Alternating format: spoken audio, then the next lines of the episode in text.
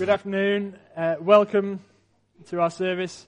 As I'm sure you're all aware, this is uh, a very special service. Uh, it's lovely to have you all here. This is uh, a baptism service. We're going to see three of our young people be baptized tonight uh, and uh, celebrate with them in that. a special welcome if you're a visitor. I'm well aware that as Christians, as, as members of Wem Baptist Church, we get used to what goes on week by week, and you might not be used to that.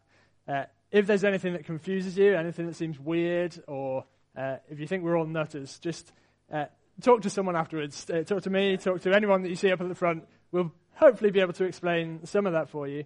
Um, but uh, yes, we'd love to be able to, to talk to you about that. Uh, and if you really think we're all nutters, um, would love you to come to a, a couple of things. Um, one, we've got this Christianity Explored course starting in January. So if you have always wondered what Christianity is all about, uh, if you've ever wondered, uh, or you ever had questions burning inside you, and you think, well, what, what, who would answer those kind of questions? Come along to that. It starts on the 9th of January um, next year. Uh, come along a seven week course. It's, it's, very informal and relaxed, uh, but we're going to look at Mark's gospel together and try and learn who Jesus is, why he came, and what did he come to do. So that's the, the first thing I'd like to invite you to. The second thing is, as it's Christmas, uh, you may have seen a, a, few of these around. These are invitations to our Christmas service, uh, Christmas services. Uh, we've got a carol service this time next Sunday afternoon. So 4.30, again, there's no evening service at 6.30, which is our usual time, uh, next week. It is next week, isn't it? Come quickly. Uh, so 23rd of December, that's our carol service. Uh, we'd love you to come and join in. That's 4.30 here. And again, on Christmas Day, 25th uh, of December, no surprises, uh, at 10 a.m. we'll be meeting again to worship and celebrate uh, the birth of our Saviour, Jesus Christ. So, there we go. Let's read the Bible together and hear what God has to say to us.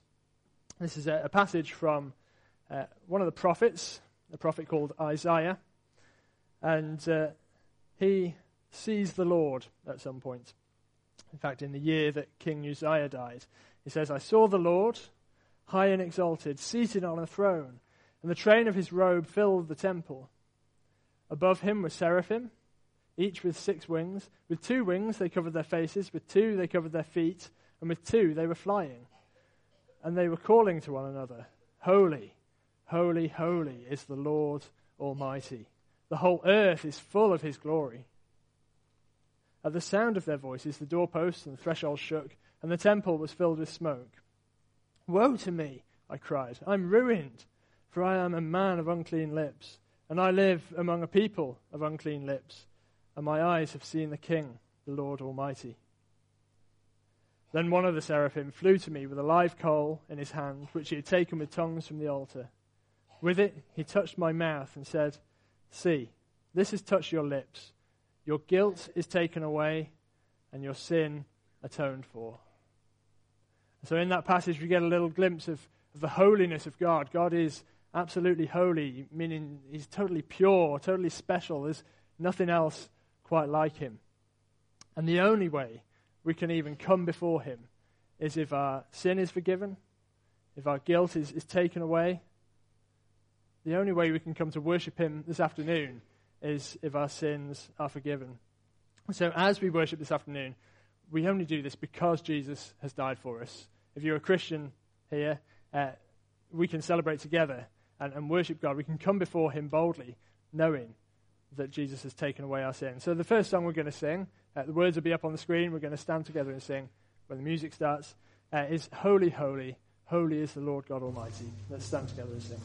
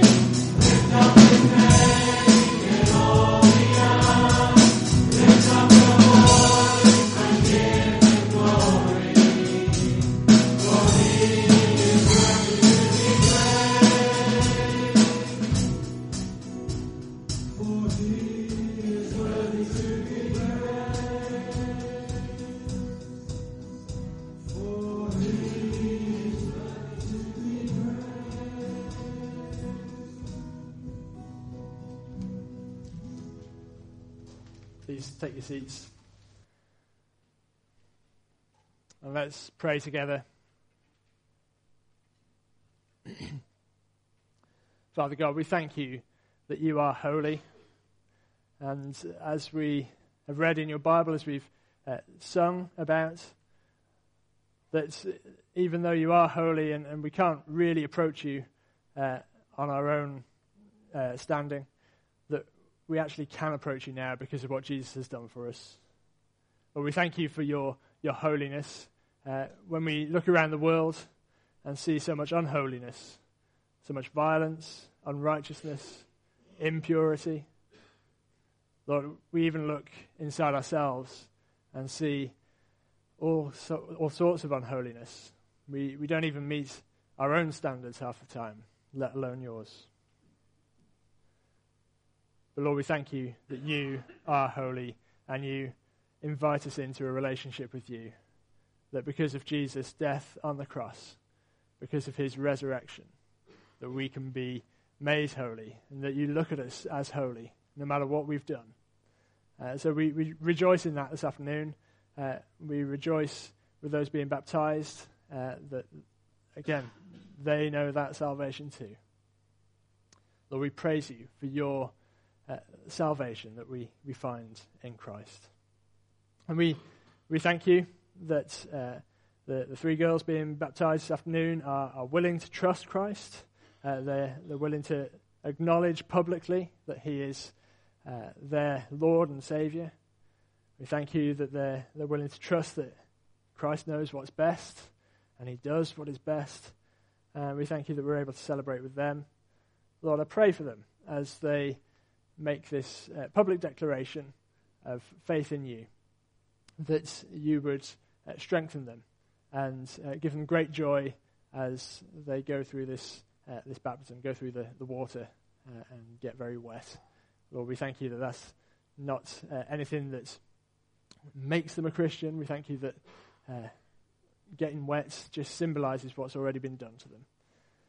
But Lord, we pray that as we meet together this, this afternoon, as we worship together, as we praise your name, and, and learn of what you've done for each one of us, uh, Lord, that you would give each one of us joy and hope and a great peace because our sins are forgiven.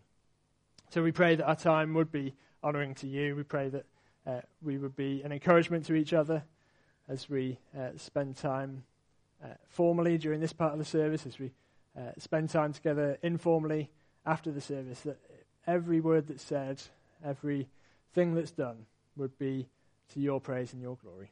And we pray these things in Jesus' name. Amen.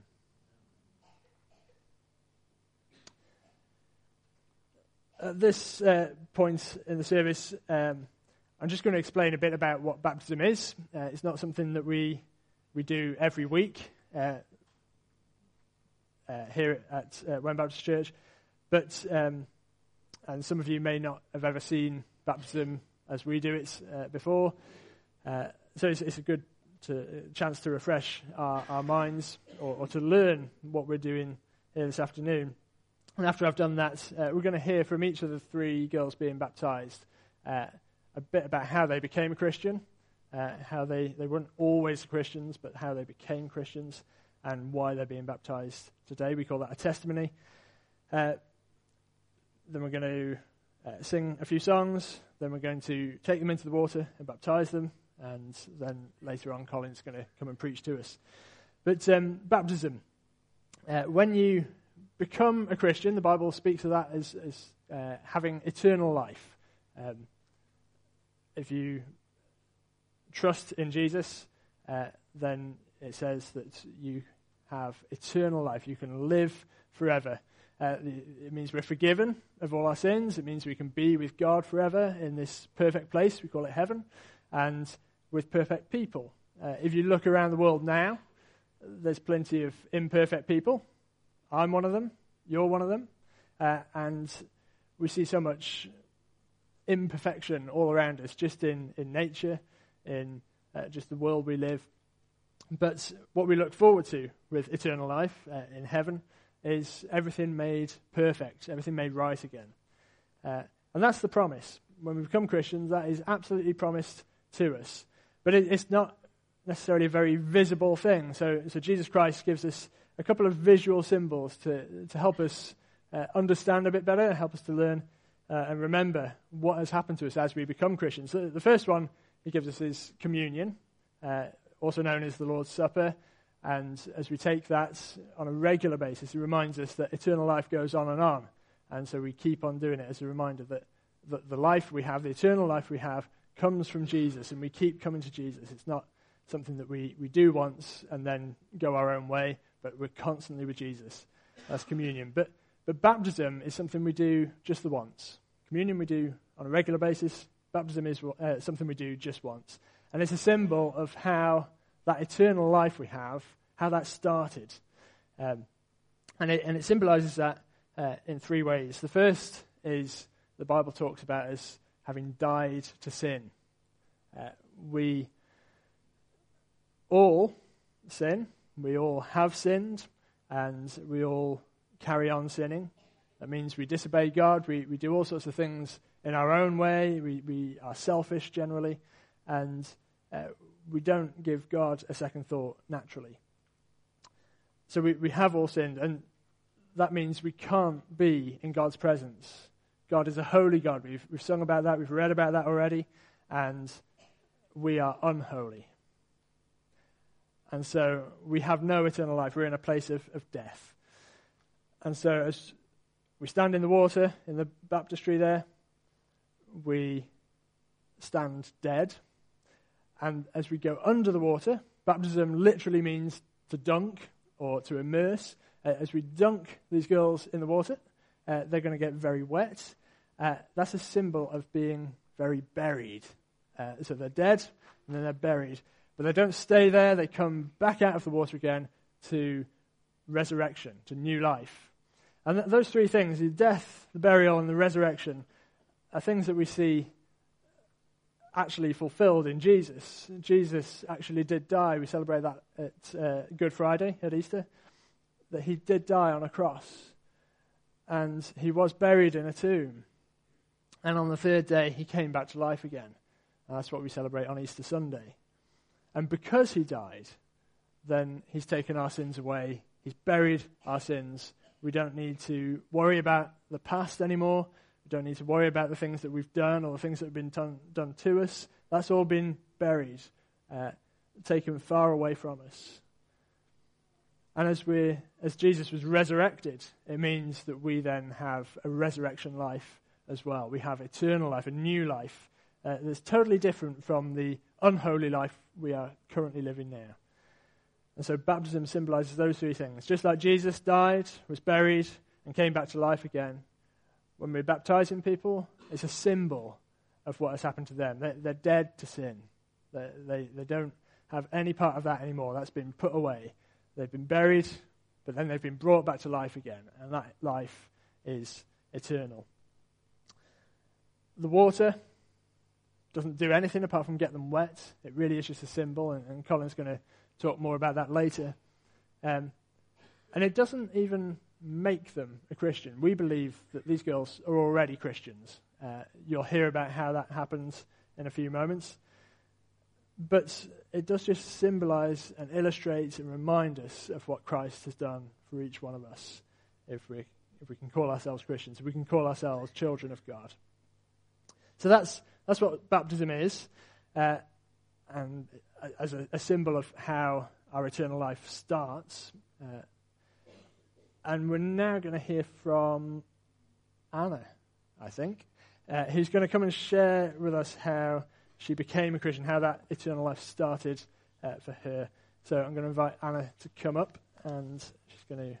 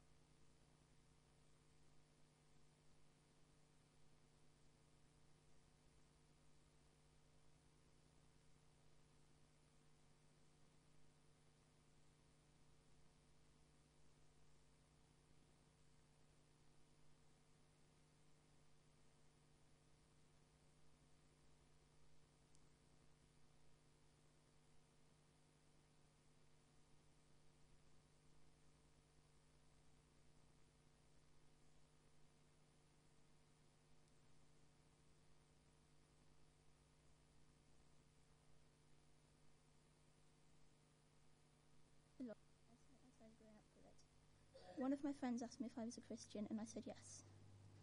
Over the past year, I've thought more about how I'm a Christian. This booklet, which I've had since I was about seven but never really properly understood since recently, has helped me with this. It was this year I realised that I didn't have to do something or be anything to be a Christian. I just had to acknowledge I'm a sinner, say sorry, and believe that Jesus saves whoever trusts in him. I realised this when reading the booklet, which says, Who exactly will be saved? Is it good people or important people? No, it's whoever trusts in Jesus. The baptism class classes help with this too. Looking back on my life, an example on where God, on, an example where God answered one of my prayers was when I prayed for a dog, and a kind lady moved in next to my grandparents who lets me walk her dog on Saturdays. So I am being baptized today as an expression of trust because it is a command in the Bible and also a good opportunity as others are doing so as well.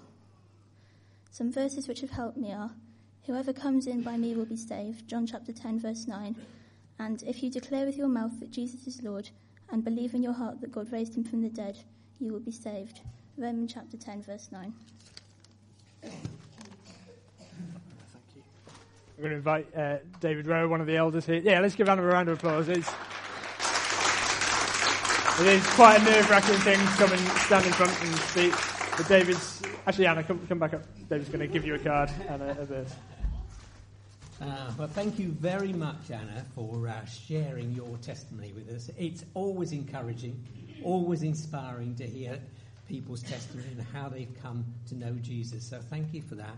And on behalf of everybody here, of the whole congregation, the whole church, I want to give you this card. And it's my privilege to be able to choose a verse for you.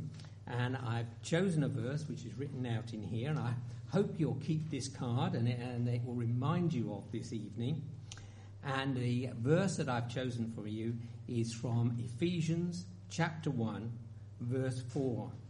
And it says, For he chose us in him before the creation of the world to be holy and blameless in his sight. Before the creation of the world. And you've mentioned that today. Thank you.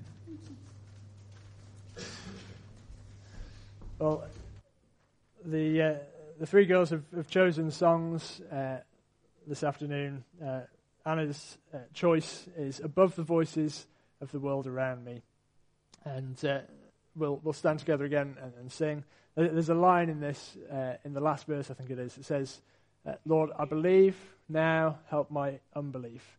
And I think that's there. We go. Help my unbelieving. That's true of each one of us. This is for the girls that are being baptized, the, the kind of the starting point, if you like. But each one of us uh, could do with growing in our faith, growing in our, our belief. Uh, so we, we join with them in singing this, I believe. Help now my unbelieving. So let's stand together and let's sing.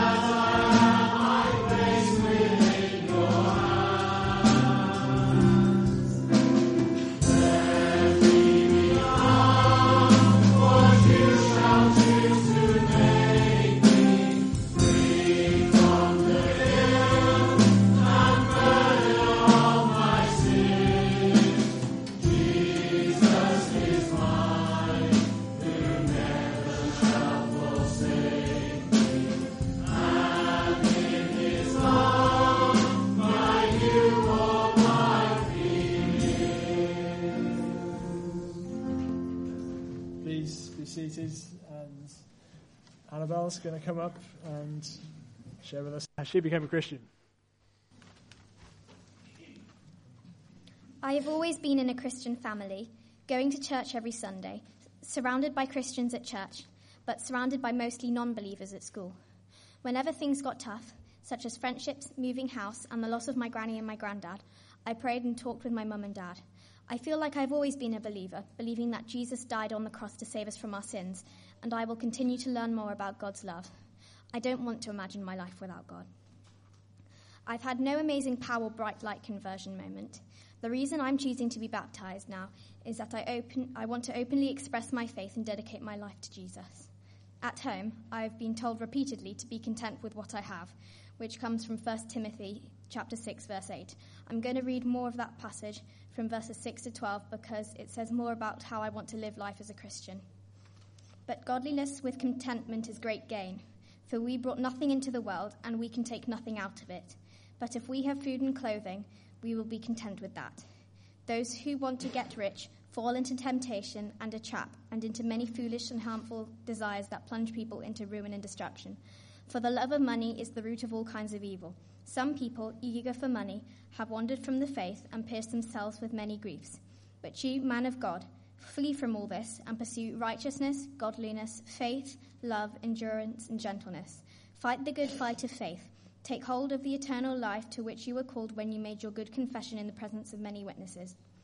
I want to do what these verses say to fight the good fight of faith and pursue righteousness, godliness, faith, love, endurance, and gentleness. I won't always get it right, but because of Jesus, I know I can be forgiven when I repent. I want to thank my mum and dad, John and Rachel, and Lou and Steve for their encouragement and my help and help on my journey to faith. And I also want to thank you all for being the many witnesses today.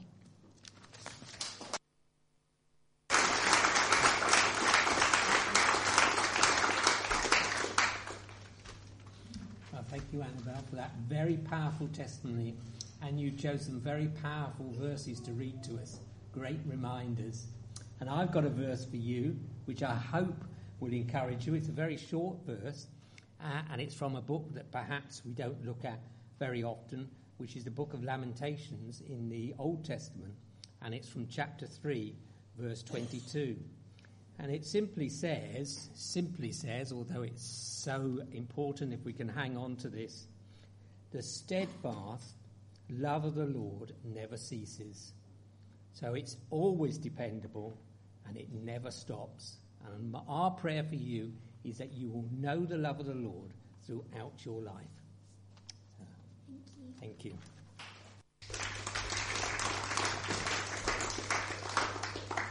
Annabelle's choice of song is uh, Men of Faith. Uh, the chorus says, Shout to the North. Baptism is one of those very public things. Uh, we've got a lot of people here, and the girls are publicly confessing that Jesus Christ is their Saviour. And this song is a reminder to all of us that we need to shout to everyone, tell everyone all about Jesus. So, as this public witness this afternoon, uh, so we sing about it now. So, let's stand and sing.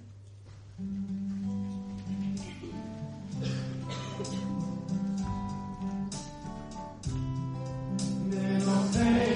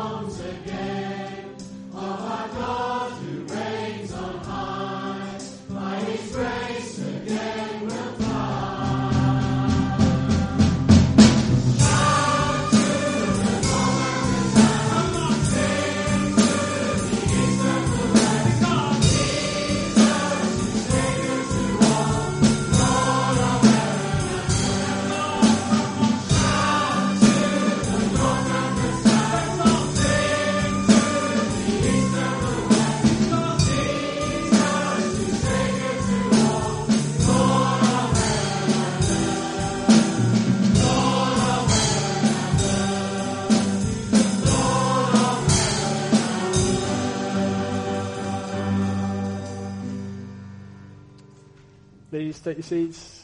Izzy, it's your turn. Join us up the front. I was brought up in a Christian family, learning about God, but it wasn't until recently that I started to really trust in God. I was at Discovery Camp in year six when I decided that I believed in God and wanted to be a Christian. But then I went into year seven, and I was no longer allowed in junior church, and I found having to stay upstairs quite difficult and confusing. But at this point, I started going on Christian camps with a few people from this church and loads of other young people. These camps were amazing, but as soon as I got home, I would just forget it all and leave God back at camp. But this year, I went to Keswick with the Joneses, and it was a great week with amazing teaching. It was then that I started to truly believe that we needed Jesus to take our sin so we can be with God. I had an understanding of this before, but it really sunk in that week. After this was HBC, where I had a chance to teach younger children about God. Then I went back to school, and I didn't just leave God behind at Keswick or HBC. I took him with me into year 10 and really started to trust in him, which is why I've decided that now is the right time to be baptized.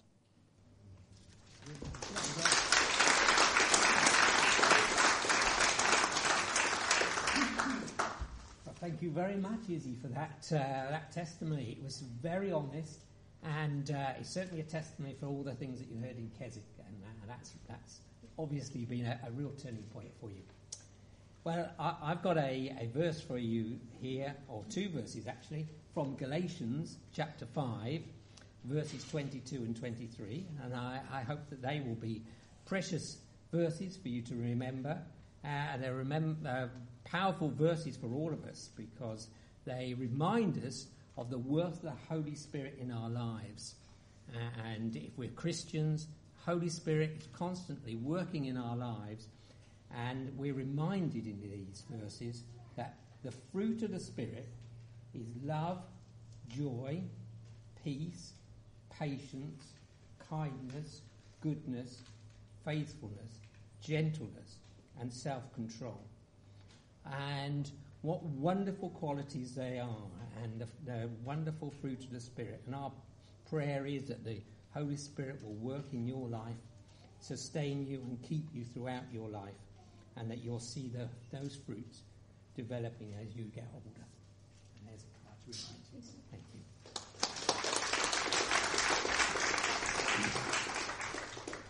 We'll sing one more song. This is uh, Izzy's choice, and then we'll go down into the water and do the baptizing.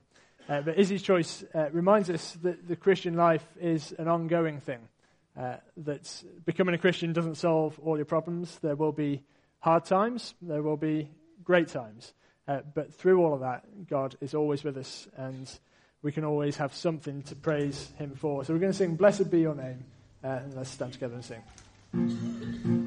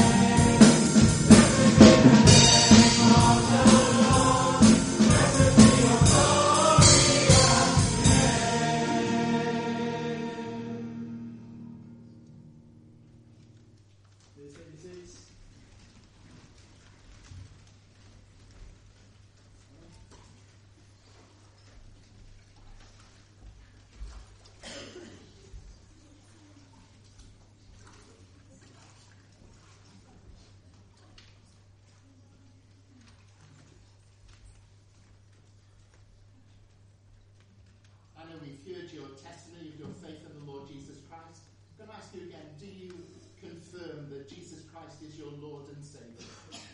Are you trusting Him for salvation? And is it your desire to serve Him as His faithful servant all the days of your life? Then, with great joy, we baptize you in the name of the Father, and of the Son, and of the Holy Spirit.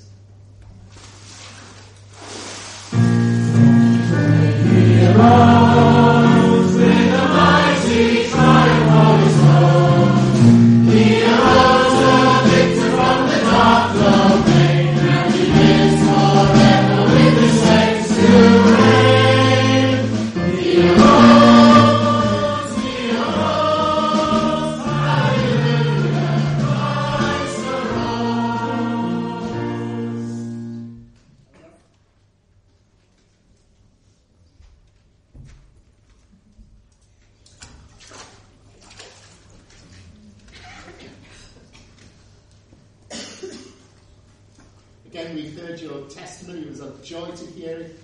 Do you confess again Jesus Christ as your Lord and Saviour? Yes. Are you trusting in Him and Him alone for salvation? Yes. And do you desire to serve Him as His faithful servant all the days of your life? Yes. Then we baptize you with great joy in the name of the Father, and of the Son, and of the Holy Spirit.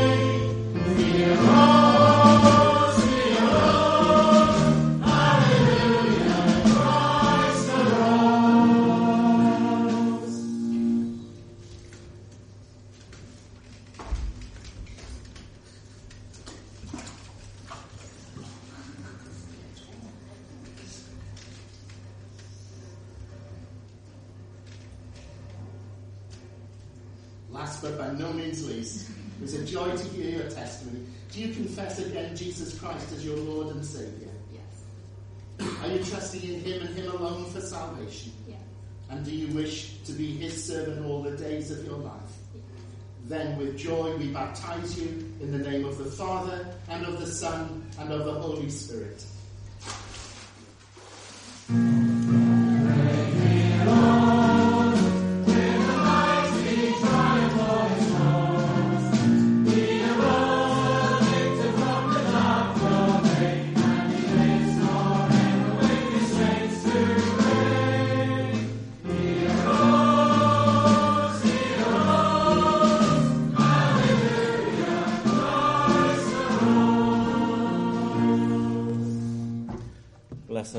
Doesn't it just thrill your soul to see that?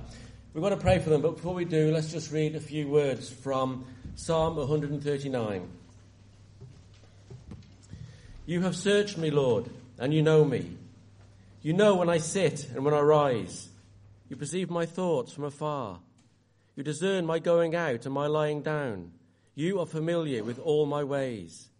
Before a word is on my tongue, you know it completely.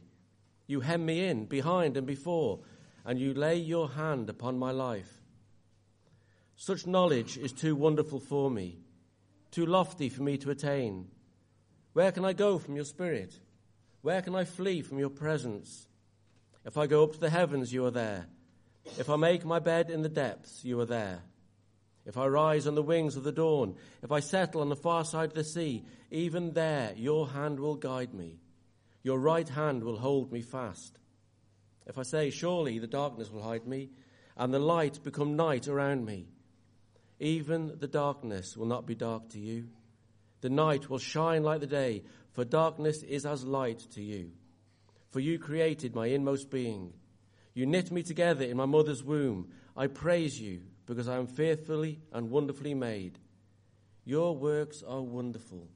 I know that full well. My frame was not hidden from you when I was made in that secret place, when I was woven together in the depths of the earth.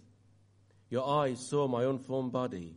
All the days ordained for me were written in your book before one of them came to be. How precious to me are your thoughts, God. How vast the sum of them. Were I to count them, they would outnumber the grains of sand. When I awake, I am still with you. What a wonderful passage, a passage showing God's care. So let's just pray for them, shall we? Father, we thank you that we can have a baptismal service like this. Father, we do thank you for Annabelle, Izzy, and Anna. Thank you that they love you. Thank you that they're able to proclaim that love to us all here. Father, we do thank you that you love them, and we do pray that you would care for them. Lord, we have just read that you know us, that your eye is on us. You know when we sit and when we rise. You even know our thoughts. And because you know us so well, you're so fitting to care for us perfectly. Lord, we do commit these young ladies to you. We pray that you would protect them, that you would guide them, that you would guard them as they face all the challenges that this world throws at them. Father, we thank you that all the days ordained for them are written in the book, that you've got them in your care. We pray that you would help them in their relationship with you.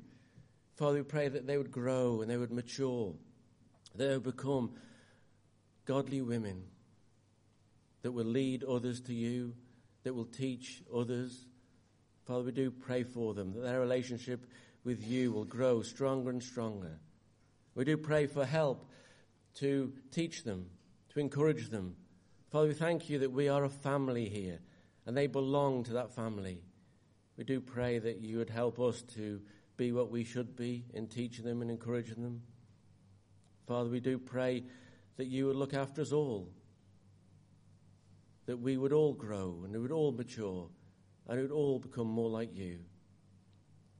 Father, we do thank you that you love us and that Jesus has gone ahead to prepare a place for us because we have got eternity to look forward to. And I thank you for these three young ladies. They have got eternity with you to look forward to. Father, we do pray that you would help them even when things look dark, that your light would shine in their lives and that they would be able to shine your light to all those around them. Father, we thank you for their testimonies. We thank you that they were able to go to school and talk about you to others. And we do pray that you'd give them the courage and the strength that they need to do that. That you would really bless them, protect them from the devil, the evil one, as he will surely want to spoil this. Father, we do pray that you'll put your arms around them, that you'll be their fortress and their guide. Father, we thank you for this time of year that we can proclaim your son's birth. We do pray for our town. We pray that this would be a special Christmas, a Christmas where they first see you for who you are. Lord, we do pray for those here this evening who don't know you.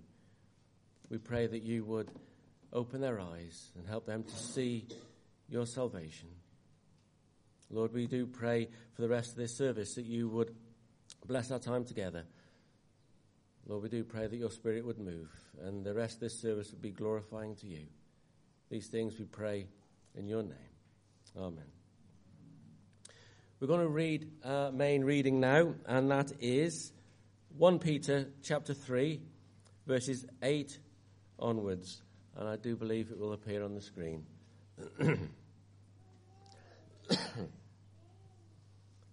Finally, all of you, be like minded be sympathetic. Love one another. Be compassionate and humble. Do not repay evil with evil or insult with insult.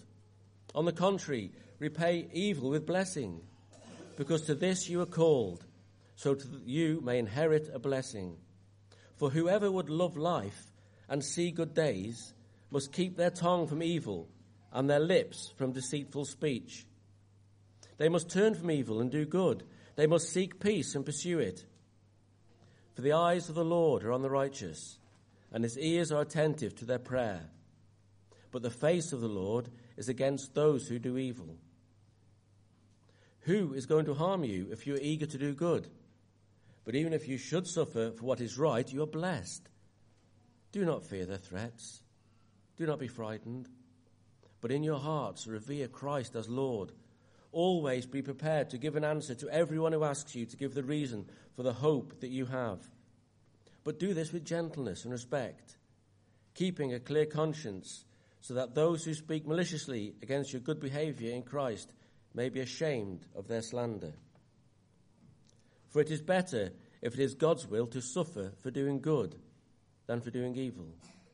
For Christ also suffered once for sins, the righteous for the unrighteous, to bring you to God. He was put to death in the body, but made alive in the spirit. After being made alive, he went and proclaimed to the imprisoned spirits, to those who were disobedient long ago when God waited patiently in the days of Noah while the ark was being built. In it, only a few people, eight in all, were saved through water. And this water symbolizes baptism that now saves you also. Not the removal of dirt from your body, but the pledge of a clear conscience towards God.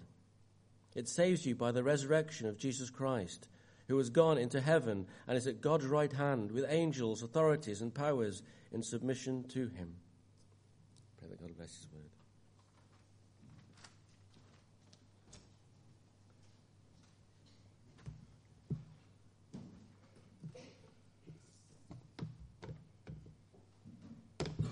Thank you very much, Ron.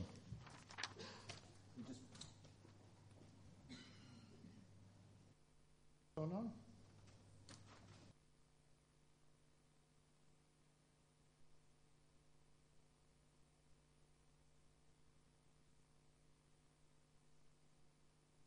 Quite as wet as the baptismal candidates, we do get pretty wet. So it does require a quick change. I want to read a, a, text to you which may seem to contradict something that, that uh, John was, was stressing.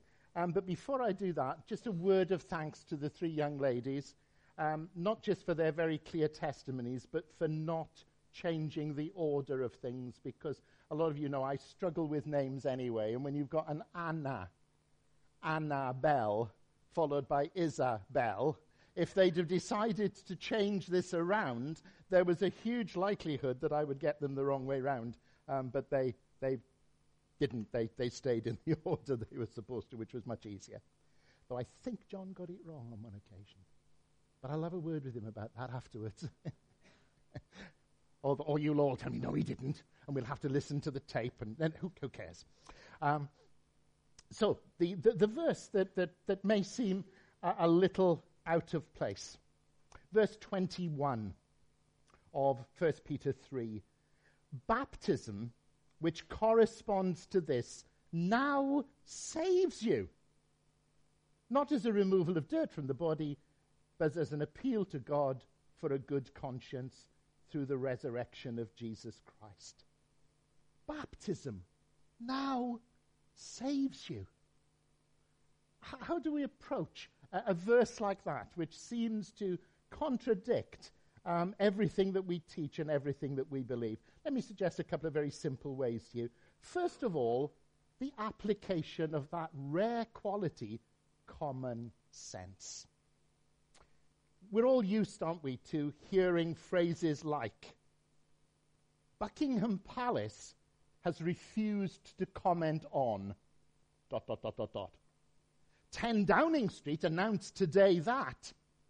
Dot, dot, dot, dot, dot. The White House has confirmed. Dot, dot, dot, dot, dot. In our wildest imaginings, I don't think any of us imagine that police officer who spends his life stood in front of that famous black door. He just stands there, doesn't he? And if anybody wants to come in, his job appears to be to turn around and knock the door. This is possibly because cabinet ministers are not capable of anything quite that complicated. I don't know. There may be another reason. But none of us think that when all the press have gone and the crowds have left and it's dark, that the police officer goes, Go on, number 10. You can share with me what really happened today. Go on.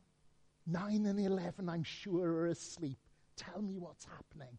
We, we, we know that, that when it says Buckingham Palace, that means the Queen and her advisors and, and, and so on. When it's town, 10 Downing Street, it's the Prime Minister uh, uh, and the Cabinet and the ministerial staff. When it's the White House, it's the President and whoever else may be involved. None of us imagine for a moment that an object comments, announces, or confirms anything. Common sense tells you that. And common sense should tell you that in a, in a pure kind of sense, baptism cannot save. And maybe the easiest way to understand that is to see what it is that, that Peter is actually linking it with. and he links it, doesn't he, with the, the days of Noah. If you go back to verse 20, God's patience waited in the days of Noah while the ark was being prepared we could well imagine, couldn't we? A situation where um, after the, the flood and, and the ark and so on, and the, the, the family are beginning to settle down, we could imagine one of Noah's grandchildren or great grandchildren coming up and saying, you know, Grandad, how was it that, that you and mum and dad and uncle and auntie, and so, how, how is it that you were saved? And, and Noah could quite truthfully answer, couldn't he, though not exhaustively answer, well, it was like this, son. The ark saved us. Because it did, didn't it? They were inside the ark, and the ark was the means of their preservation. But, but a more theological answer to the question, a, a, deeper answer to the question, a fuller answer to the question, and one I'm sure Noah would have given would have been God saved us by telling us to build an ark uh, and go into the ark because he knew what he was going to do. Uh, uh and somehow, amazingly, we'd found grace in his sight uh, and he wanted to rescue us from the catastrophe that was coming. Both would be true in a sense, wouldn't they? They were saved by the ark, but ultimately, of course, they were saved by God. So, simple analogy helps us.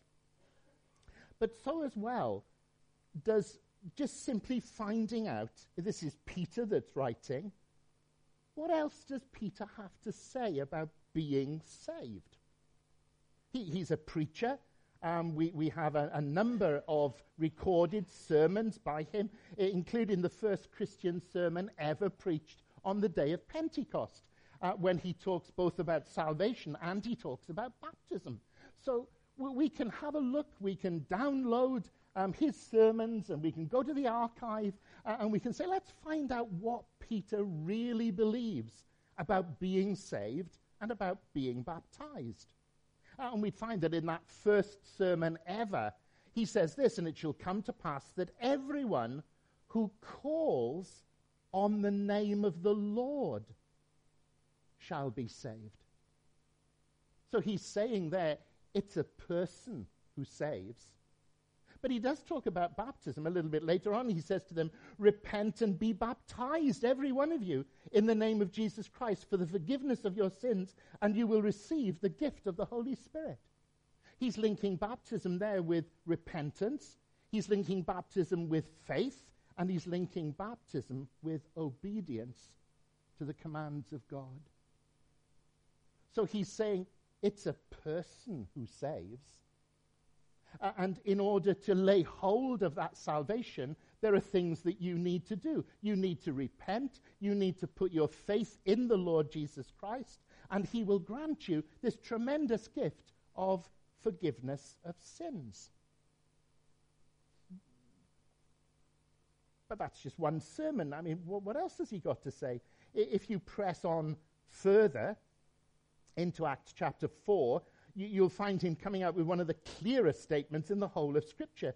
There is salvation in no one else, no one else. For there is no other name given under heaven by which we must be saved. And of course, he's talking again about the Lord Jesus Christ. There's no other name, there's no one else. It's a person who saves. It's not a, a ritual, It, it, it's not a, a, service that saves, it's a person who saves. Uh, and Peter is very clear that there is only one person who saves, and that person is the Lord Jesus Christ. Uh, and later on, when, when Peter is having to cope with something quite dramatic um, in, in his own experience and his own life, because God is about to open the church right up. Uh, until this point in Acts chapter 10, the church has been very much uh, a, a, kind of a Jewish group of people. And now God is going to burst the doors open, and everyone who believes on the Lord Jesus Christ is going to be able to flood in through those doors. And it all takes place around someone who puts their faith and trust in, in God, a, a centurion named Cornelius. and when Peter goes down after a bit of persuasion from God, we have to say, you, you can look that up in, in, in the book of Acts if you want to. Peter goes down uh, and he begins to preach. Uh, and as he begins to preach, the Holy Spirit comes down. Uh, and Peter's conclusion, and he argues this later on with, with other people, he says, How could we not baptize people upon whom the Holy Spirit had already come? You see the order? The Holy Spirit comes first. They, they, they come into a saving relationship with God through the Lord Jesus Christ first, and then they're baptized. That's the, the order in which things happen. And one of the reasons I think the order happens in that way is to make clear where baptism sits in the sequence of things. If you look into the New Testament, it's always believe and be baptized. It's never be baptized and believe, it's always the other way around it, baptism, uh, we, we would describe it as believers' baptism because that's what it is. Um, sometimes people will say, um, oh, Baptists believe in adult baptism, don't they? But the answer is no, we don't. We believe in believers' baptism. We believe that before someone goes down into that water, they're already confessing faith in the Lord Jesus Christ. They've already repented, they've already turned, they've already trusted. So the baptism itself can't save them because they're already saved. It can't make any difference. It's very significant, and we'll see that in a moment.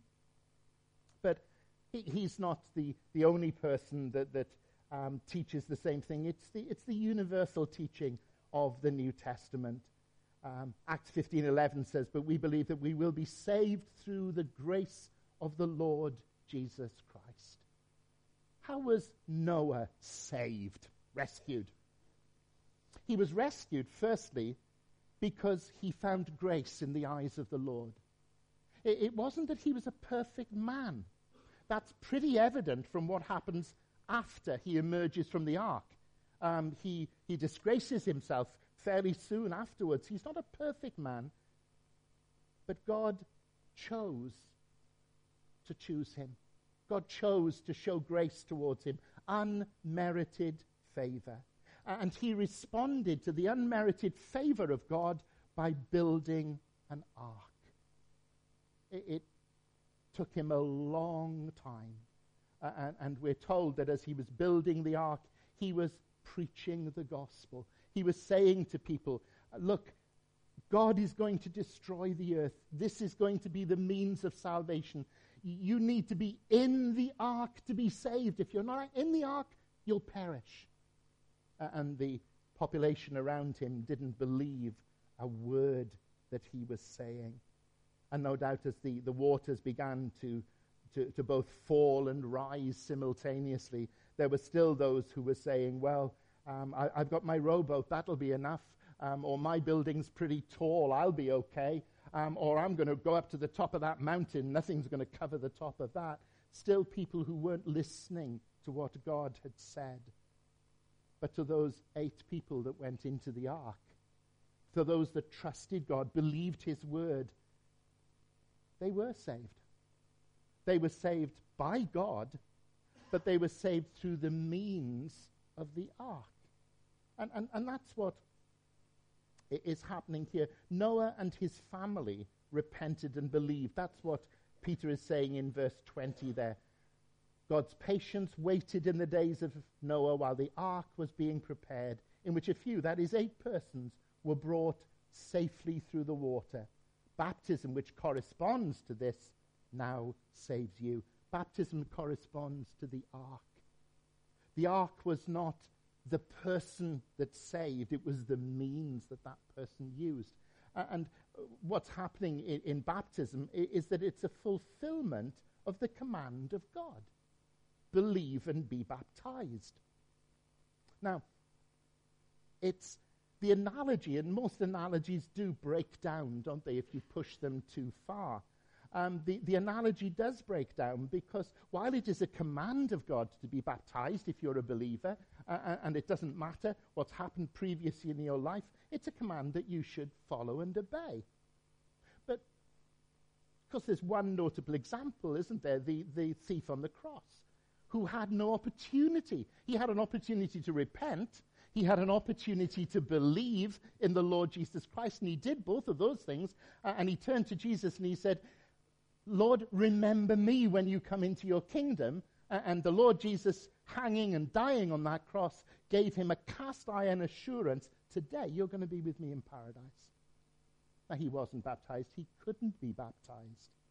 But he did repent and believe. But had he been able to be baptized, it, it is what would have been commanded because it, it's what helps to symbolize what's happening. And this is what um, John was sharing with us a little bit earlier. Baptism symbolizes another thing, a number of things. It is the means of our salvation under the hands of God. It isn't what saves us, as a follow on to repentance and faith, it, it is a symbol of what has already happened. Hebrews 11:7 says this by faith Noah being warned by God concerning events as yet unseen in reverent fear constructed an ark for the saving of his household by this he condemned the world and became an heir of the righteousness that comes by faith the three youngsters that have been baptized today have all expressed their faith and trust in the Lord Jesus Christ. They, have all made it clear. It was interesting. Um, if, if this is the only baptism service you've ever been to, you may think, aha, I'm discerning a pattern here. Um, you need to have been brought up in a Christian home with faithful parents that taught you the Word of God. Um, I won't ask people to do it, but I could say, hands up, those of you for whom that's not true. And my hand would be one of the first to go up. I was not brought up in a Christian home. Uh, I was not brought up with believing parents who taught me the Word of God. Uh, and there are many of us here that weren't. But, but that happens to be the testimony of these three people. Um, it was Izzy, wasn't it? I think, forgive me if it was one of the others. Uh, was it you, Izzy, that referred to um, the, the Damascus Road conversion of Paul, bright light? Or was it Anna? Come on. It was either Anna, Annabelle, or Isabel. I've got it pinned down to one of those three. That's what I'm referring to. Annabelle. Thank you, Guy. I was just testing that you were listening. she hadn't had a bright light conversion. But some people have had very dramatic conversions. You know, in the most dramatic of circumstances, they, they, they felt God speaking to them. Others, quite different. One of the, the unique things is that we are unique people and we've traveled unique pathways to the place that we're at. and God meets us where we are. Because my children were brought up in Christian homes, um, not all of them were able to kind of say when they were converted. They didn't have this bright light conversion either. I can tell you exactly when I was converted. I can tell you exactly the circumstances that led to it. But that's not the real point. The point is, are you trusting Jesus Christ? That's why we ask them that in the water. Do you confess afresh Jesus Christ as your Lord and Savior? Are you trusting Him and Him alone for salvation? You notice we didn't say, Are you trusting that baptism will save you? Because they're already saved. So, what's happening in baptism then? Well, if there were no other reason for baptizing people, it would be sufficient to say, God commands it. And that should be enough, shouldn't it, for us? God commands it. but it's a public declaration of, of where we are. Scripture speaks of, of believing in our hearts and expressing with our mouths that Jesus Christ is Lord. That there is a necessity to, to stand up for something that we believe, to not be ashamed of the gospel of our Lord and Jesus Christ, our Lord Jesus Christ. And if you're willing to come to a baptismal service, stand at the front of the church, tell people what you've done, and then go down into, into a pool of water and be immersed by someone, that's not being ashamed of Jesus. And none of the three girls this afternoon are ashamed of who Jesus is. And it was woven into their testimonies. In different circumstances, they've made it known at school and in other places that they are followers of the Lord Jesus Christ. And that often means that you're treated as a bit of an oddity. It, it means that you can be a bit marginalized and, and, and regarded as, as, as a bit of a fool by other people. But they don't mind that because they know the truth. They know the reality that they've experienced in their lives. They know, as Paul says in Romans, that there is now no condemnation, that their sins are forgiven, that, that they will never, ever face the judgment of a holy God for the things they've done wrong. They know that their sins have been washed away. And that's one of the things that baptism symbolizes when we want to, to be clean. We go for a bath or a shower, don't we? Um, we, we wash away the, the dirt and the grime of the day. Baptism symbolizes that that's what's happened. Their sins have been washed away. There were various groups. There, there was a group around at the, the time that the Lord Jesus was ministering uh, they were called the Essenes, and they, they took this, this, this, business really seriously. So, so they, would, they would get baptized at least once every day in order to, to wash away their sins. But Christians don't need to do that because the work that Jesus does is so thorough and, and so efficient that it never needs to be repeated. Can you imagine the effect on the cosmetics market if you could market a bar of soap, a bottle of shampoo, and, and a tube of toothpaste that says, use once and you'll never get dirty again? No matter what you do, your teeth will always be sparkly white and pearly. Your hair will always be beautifully conditioned, and you will always be clean. I don't think any cosmetics firm would actually do it because they'd go bankrupt fairly quickly, wouldn't they? There'd be no, no after sales going on. But, but that's exactly what God says to us. Jesus says to us, Once I've washed you from your sins, you're clean in my eyes forever. I regard you as being righteous in my sight, says God. It's not that we don't get dirty. It's not that we don't sin again. We do. But it's all dealt with in that once for all sacrifice of the Lord Jesus Christ. And so dramatic is that that it brings us to the other thing uh, that, that uh, John was mentioning, and it's there in Romans chapter 6 and verse 4.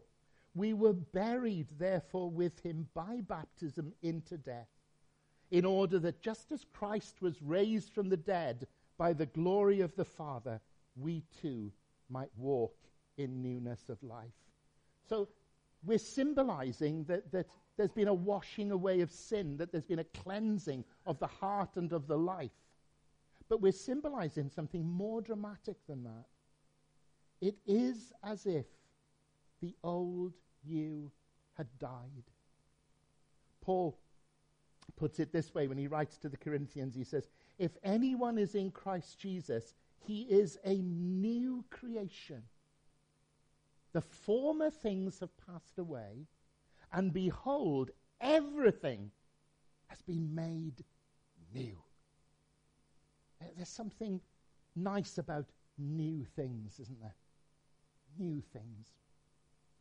New carpets have a particular smell to them, don't they? A new car, if you've ever owned one, has a particular smell to it. Newly fallen snow has a quality to it that nothing else has in this world. Things that are new. Wouldn't it be amazing to wake up with a new life? As Christians, we believe we do every morning because his mercies are new to us every day and his faithfulness is great. W- wouldn't it be amazing to have no regrets? Christians can live a life without regrets. Not that, that we've done nothing wrong, but God gives us a clean conscience. He lets us know, He assures us that, that we are precious in His sight, clean in His sight, that there is no condemnation. It's a whole new life. What do you do when something's old and worn out? Well, you may be one of these people that puts it in the shed. Never quite understood why. Or, or, or maybe you, uh, as somebody did uh, once, uh, remember somebody offering um, the, the church a, a, video player. You can tell how old I am, can't I? Video players. Do you remember those? Video player. Uh, and I thought that's very kind of you. Thank you so much. Uh, I, I, said, you know, why are you getting rid of it? And they said, oh, it's broken. well, thanks a lot then. Um, yeah, she says, it's no use to us. Strange. What do you do? You take it down to the dump, don't you? You tip it in the, the trash. It's no good any longer. What do you do with an old life? Well, you bury it. It's dead. It's finished with. It's over. And so we put the candidates for baptism under the water, symbolizing, as John says, that they're being buried to the old life. The old life is over. It's finished. I was asked on one occasion, Pastor, how long are you likely to pray when I'm under the water? This was somebody that had obviously heard me praying but had never seen me do a baptism service. And I said, Oh, never more than about 10 minutes, and the look of alarm on their face. I said, No, we, we don't pray at all when you're under the water. And one of the assurances I always give baptismal candidates if I'm talking to them is this look, it's not a real baptism unless we bring you up again. Because some people are really afraid of water, aren't they? It's no good symbolizing that you're dead and actually leaving you dead under the water. We need to bring you back up again to symbolize that you're alive because that's, that's what coming up out of the water symbolizes. They came up out of the water, they walked up the steps, and it symbolized walking into a new life. All of that had already happened. But it's helpful for the rest of us, and it's helpful for them to put this into some kind of dramatic way, some symbolism that, that can be grasped and understood. And that's what you've witnessed this afternoon. You've witnessed three young ladies who have repented of their sins, put their faith and trust in the Lord Jesus Christ, and have submitted themselves to baptism in order that you might understand that God has cleansed them from their sin. And there's no condemnation to them now. They're going to be with God in heaven, not because they're better than any other young people, but because Christ has saved them, just as Noah was saved in the ark. And they've witnessed to you that their old life is dead and their new life has begun. Please don't now expect them to be perfect, because they won't be. No more than you and I are. There's a journey to go which won't end until we're in the presence of the Lord Jesus himself. But John has something wonderful to tell us about that. He says, When he appears, we shall be like him, for we shall see him as he is. In the meantime, what are we? We're pilgrims who know what our past was, who know what our future is, and are trusting God for the journey in between. We're not heading towards eternal life. We already possess it. What we're heading towards is the fullness of our salvation. The Bible, interestingly, uses the word salvation in three different tenses, and I'll close with this. It uses it in a past tense. We are saved. God has rescued these three young ladies and, uh, and a lot more of us here in this room. By his sheer grace and his sheer mercy, he has already forgiven them. They are already saved. We are being saved, present tense. We're being saved now. God is delivering us. He's giving us the ability to say no to sins that previously we said yes to. He's giving us the, the ability to become what He wants us to be. We're being saved. But we're still suffering from all the, uh, the consequences of being sinful people in a sinful world. But we will also be saved. It's a certainty. There is coming a day when there will be no more sorrow, no more crying, no more sickness, no more pain, when all the former things will have passed away and everything will have become new. And that's the invitation that the youngsters are, seeking to make to you tonight. If you don't know Christ as Lord and Savior, they're saying, Come on a journey with us.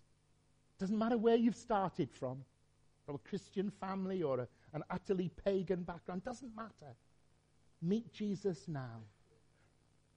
Turn away from your sin, receive his grace and his mercy, publicly confess him as your Lord and Savior, and come on a journey with us. A journey that ends in the very presence of God and fullness of life. Where God will bless his word to us. We're going to sing. Those of you that were here this morning, we are going to sing.